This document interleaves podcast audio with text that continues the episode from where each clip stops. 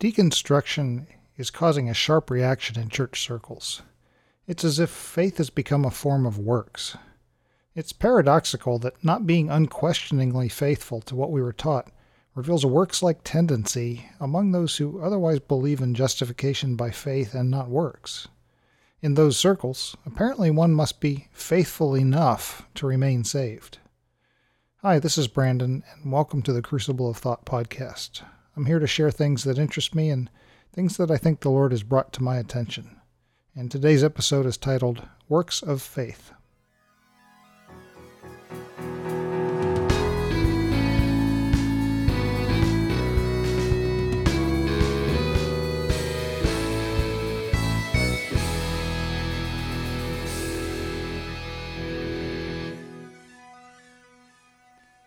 I've noticed an interesting trend in the American church culture in the last few months. As the deconstruction trend has gained visibility, the established church has begun to aggressively attack it, pushing back very hard against those who are deconstructing, and also damning many ideas underneath that one word. The term deconstruction can mean quite a few different things, but on the balance for most people, it seems to mean primarily that they're systematically going through their belief system, item by item and precept by precept, trying to compare that belief system with what the Bible says. Certainly, there are some who deconstruct who simply walk away from the faith, but I don't sense that's a majority. Rather, the testimony of most who deconstruct seems to be a desire to draw closer to God by understanding His Word better and more personally. I therefore say that I'm deconstructing too, trying to figure out how my beliefs align with Scripture. In the last couple years of my spiritual journey, I've spent a fair amount of time thinking about the structure of my faith and how it looks compared to what I read in the Bible, and how my interpretations of the Bible hold up to close scrutiny. As I've expanded my reading list and my sources, I've discovered that there's quite a large variety of specific doctrines that are nonetheless considered orthodox, despite, in many cases, being at odds with each other and I've been discovering that quite a few belief structures in my understanding of God and my relationship with Him were merely adopted blindly from various sources, and I never really investigated those things for myself. One might imagine that the process of truly beginning to own my personal belief systems, rather than simply carrying someone else's beliefs, would be welcomed in a community of faith. But rather than welcoming this process, the response that I see particularly in the evangelical and reform segments of American Christianity, is uniformly accusative and condemning. It's almost as if faith, quote unquote, requires a lack of investigation and critical thinking. It's almost as if uncertainty, or at least admitting that uncertainty, which probably exists in every Christian's heart, is unacceptable. If you express any questioning of your beliefs, evangelical Christians seem to often respond as if you're at risk of losing your salvation, or maybe even as if you're apostate. The admission generates at least a raised eyebrow, or maybe worse yet, a concerned look of, oh, you poor thing, usually followed by some form of pressure to pull back from the brink of hell. So this has me thinking about the evangelical understanding of faith. Evangelical denominations seem to be fairly united in the belief that salvation is sola fide, that is to say, justified solely by faith, not by works. But is it possible for faith itself to become a matter of works? There's a fairly wide range of beliefs on the faith versus works spectrum, with a lot of debate between the denominations. And truly, the Bible can be interpreted with a wide range of answers to the question. There are dozens of scriptures that address faith and works, but the following are the best known examples and are quite representative of the two sides of the discussion. Now, for starters, Paul was pretty clear in Ephesians and Romans and Galatians that being saved is by faith from the gift of God, not of ourselves or our works. For example, in Ephesians 2, verses 4 through 10, he writes, But God, being rich in mercy, because of his great love with which he loved us, even when we were dead in our wrongdoings, made us alive together with Christ. By grace you have been saved, and raised us up with him, and seated us with him in the heavenly places in Christ Jesus, so that in the ages to come he might show the boundless riches of his grace and kindness towards us in Christ Jesus. For by grace you have been saved through faith, and this is not of yourselves, it is the gift of God, not a result of works, so that no one may boast. For we are his workmanship, created in Christ Jesus for good works, which God prepared beforehand, so that we would walk in them. In Romans 3 19 through 28, he writes, Now we know that whatever the law says, it speaks to those who are under the law, so that every mouth may be closed and all the world may become accountable to God. Because by the works of the law, none of mankind will be justified in his sight, for through the law comes knowledge of sin. But now, apart from the law, the righteousness of God has been revealed, being witnessed by the law and the prophets but it is the righteousness of God through faith in Jesus Christ for all those who believe. For there is no distinction, for all have sinned and fall short of the glory of God, being justified as a gift by his grace through the redemption which is in Christ Jesus, whom God displayed publicly as a propitiation in his blood through faith. This was to demonstrate his righteousness, because in God's merciful restraint he let the sins previously committed go unpunished for the demonstration, that is, of his righteousness at the present time, so that he would be just and the justifier of the one who has faith in Jesus. Where then is boasting? It has been excluded. By what kind of law? Of works? No, but by a law of faith. For we maintain that a person is justified by faith apart from the works of the law. In Galatians 2, verses 15 through 21, he writes, we are Jews by nature, and not sinners from the Gentiles. Nevertheless, knowing that a person is not justified by works of the law, but through faith in Christ Jesus, even we have believed in Christ Jesus, so that we may be justified by faith in Christ, and not by the works of the law, since by works of the law no flesh will be justified. But if, while seeking to be justified in Christ, we ourselves have also been found sinners, is Christ then a servant of sin? Far from it. For if I rebuild what I have once destroyed, I prove myself to be a wrongdoer. For through the law I died to the law, so that I might live for God. I have been crucified with Christ, and it is no longer I who live, but Christ lives in me. And the life which I now live in the flesh, I live by faith in the Son of God, who loved me and gave himself up for me. I do not nullify the grace of God, for if righteousness comes through the law, then Christ died needlessly. Now, on the other hand, James discusses the need for works to back up one's faith. And he writes in chapter 2, verses 14 through 25 What use is it, my brothers and sisters, if someone says he has faith, but he has no works? Can that faith save him? If a brother or sister is without clothing and in need of daily food, and one of you says to them, Go in peace, be warmed and be filled. Yet you do not give them what is necessary for their body. What use is that? In the same way, faith also, if it has no works, is dead, being by itself. But someone may well say, You have faith, and I have works. Show me your faith without the works, and I will show you my faith by my works. You believe that God is one. You do well. The demons also believe and shudder. But are you willing to acknowledge, you foolish person, that faith without works is useless? Was our father Abraham not justified by works when he offered up his son Isaac on the altar? You see that faith was working with his works, and as a result of the works, faith was perfected. And the scripture was fulfilled, which says, And Abraham believed God, and it was credited to him as righteousness, and he was called a friend of God. You see that a person is justified by works, and not by faith alone. In the same way, was Rahab the prostitute not justified by works also, when she received the messengers and sent them out by another way?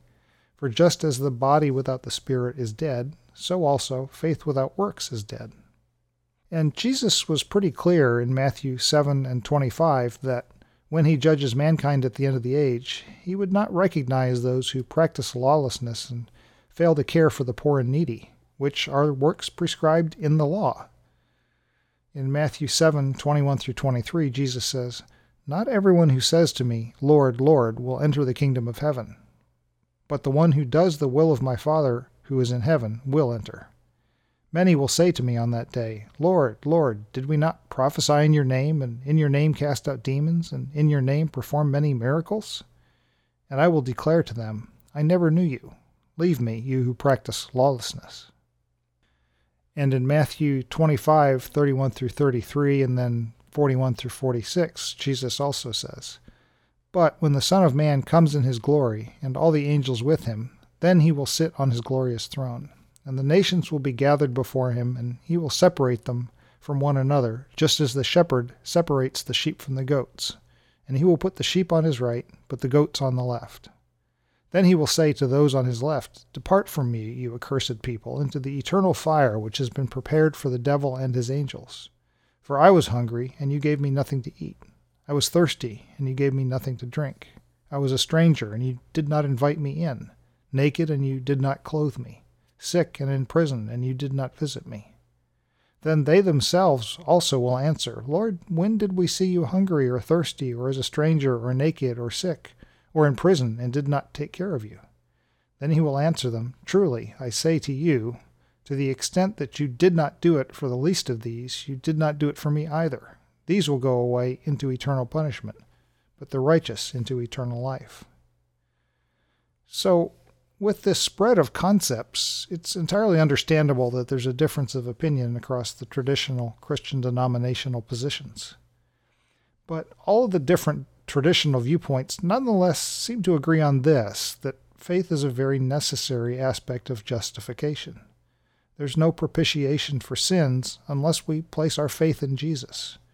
It's a matter of understanding just how much that salvation also depends on works. So, wherever you fall on that topic, faith itself is clearly important. But for those sola fide believers, what I'm detecting in this current response to deconstruction is that the faith itself has become a form of works, or more precisely, a form of legalism. In essence, if you question the fundamentals of evangelical thinking, your faith is suddenly no longer considered enough. You can have utter and complete faith in Jesus, living in vibrant relationship with Him through the Holy Spirit. But if you express doubt about doctrinal positions, your salvation is considered to be at risk. For example, one of the central figures of current American evangelical thinking, John MacArthur, claims to be speaking on behalf of Jesus himself when he wrote in 2010 in an article titled Jesus' Perspective on Sola Fide that, quote, History provides plenty of objective evidence to affirm Luther's assessment. Churches and denominations that hold firmly to sola fide remain evangelical. Those who have strayed from the Reformation consensus on this point inevitably capitulate to liberalism, revert to sacerdotalism, embrace some form of perfectionism, or veer off into worst forms of apostasy. So, in some sense, it's sola fide only if that fide is 100% faithful and unquestioning. And this strikes me as fundamentally arrogant, since it claims to speak for Jesus, but directly ignores some of Jesus' own teaching in Matthew 7 and 25, as quoted above, as well as his oft repeated imperatives to do good works for the needy and for our fellow man. Furthermore, it ignores the fact that every human wrestles with their faith, and this doctrinal position lays a massive guilt trip on anyone who admits to that fact. In fact, the one time that we know that Jesus encountered weak faith, he did not respond by shunning that individual, but by nonetheless pressing in for healing in Mark 9. The father of the demon possessed boy said to Jesus, I believe, help my unbelief. And Jesus responded by healing the man's son. So here's my current position. The deeper that I research Orthodox Christian beliefs and doctrines, and the more that I begin to understand their history and the thought processes underlying them, the less certain I am that my existing set of doctrine is absolutely, totally correct. One of my theological positions has long been that if many learned men have spent their lives pursuing the truth and have not yet reached a single, undeniable consensus, then it's unlikely that any position I could take on the matter would be absolutely and provably the truth. In short, I'm rapidly becoming comfortable with uncertainty about many of the debated aspects of doctrine. Put differently, I'm beginning to embrace mystery. I don't think I always need to know something. Naturally, this is a rather unpopular position to anyone who considers faith to be utter certainty despite the lack of firm evidence. I don't think that's what faith means. The Greek word most often translated faith is pistis. Faith is given by God, as, as described in Romans 12:3 or Ephesians 2 8 through 9 or Galatians 5 22 through 23. And it's not our responsibility. It's not our response, which is belief. It's a different word. And our faith is not in doctrine.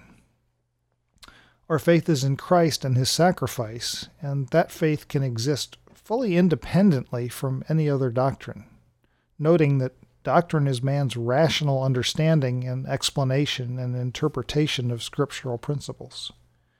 So I would propose that many evangelical leaders have, probably subconsciously, taken the position that a critical key to salvation is the mental assent for the doctrinal positions of the particular denomination in which they're operating, and that it is urgently dangerous to question those doctrinal positions. But based on what I read about pistis, faith, in the Bible, and its specific uses through the New Testament, I must arrive at a different conclusion or position. I believe, therefore, that, quote, faith, quote, has been granted to me as a gift of God supernaturally connecting me in relationship to Christ as I respond with belief in his propitiation for me. The specifics of denominational doctrine or position have little to do with the salvation that naturally results from that pistis granted propitiation, which is a word that refers to God accepting Christ's sacrifice on the cross as full and complete payments for our debts due to sin. From that perspective, then, I'm freed from this perverse and ironic legalism where somehow a misunderstanding of faith has become more important than the actual relationship with Jesus Christ, being grafted into his body. The result of my new perspective, then, is a complete freedom to carefully compare my beliefs and the Scriptures, and be completely free to repent of anything where the Holy Spirit convicts my heart of incorrect doctrine or understanding. I'm not constrained by any man made preconceptions. They're certainly there when I began, and I constantly consult them, but they have no hold on my mind as the Spirit speaks to my spirit about what He wants to teach me. I'm richly and thankfully informed by the array of doctrinal positions from many wise Bible scholars through the ages, but I'm not constrained legalistically by any of them. And in particular, this freedom grants the Holy Spirit the opportunity to bring me to new understandings, to reveal things to me and through me that previously would have been outside my doctrinal positions, and I would have therefore resisted or rejected. Why, why wouldn't this be attractive? Well, I think there are some obvious challenges with such a position. For a young Christian without a solid grounding in the Word, it would be easy to go astray if left alone in this freedom. It's not a freedom for the immature. It really requires a mature believer to come alongside a newer believer and lead them in understanding the truth. But it also means that different believers might arrive at different conclusions, which may not be acceptable if one is uncomfortable with the inherent unknowableness, if you will, of not yet revealed spiritual mysteries. And it requires one to be truly led by the Holy Spirit in repentance and change, not just giving lip service to the Holy Spirit, but explicitly and regularly inviting Him to adjust our thinking and being willing, explicitly willing, to repent of old thinking on a regular basis. I think the answer to these concerns is true discipleship. I'm not talking about the simple, come to Bible study for an hour a week, or make sure you're faithful to attend Sunday school idea of discipleship. Instead, I'm talking about the Jewish rabbinical model of discipleship, the kind Jesus himself would have meant when he said, Be my disciples, where a disciple who desired to study under a rabbi would devote himself to several years of intense study, following and serving the rabbi as he lived an itinerant life, moving from town to town, giving up all possessions for the sake of becoming a true understudy to that rabbi, able to carry on the rabbi's teachings and eventually become a rabbi himself. The Jews in Jesus' time understood this is what he meant when he spoke of discipleship. Someone living in such a relationship with a mature Christian rabbi, simply known as a teacher in modern English, will himself mature under the covering of that rabbi, growing in the faith with plenty of guidance and shepherding. It will most certainly result in the faithful reproduction of the rabbi's belief systems, and the process will refine both the teacher and the disciple, as hard questions are mutually wrestled with in the context of a loving and confident relationship. In fact, it seems that the Jewish rabbinical model was deeply comfortable with uncertainty and debate.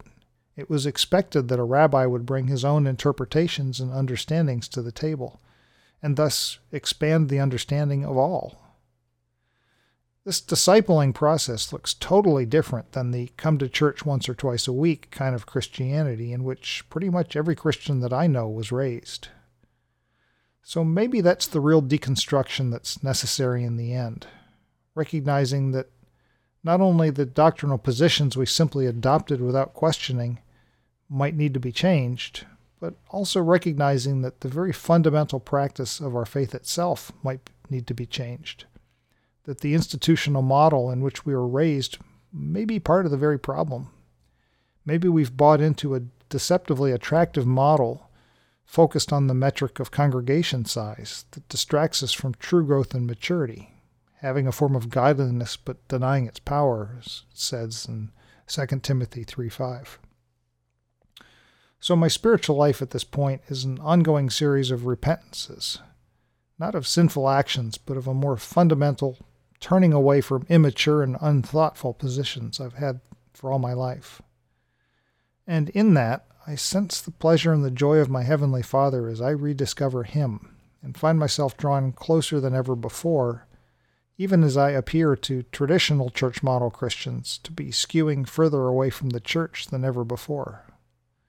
And I'm quite okay with that dichotomy, for it's my Father's pleasure that motivates me, not the approval of any human.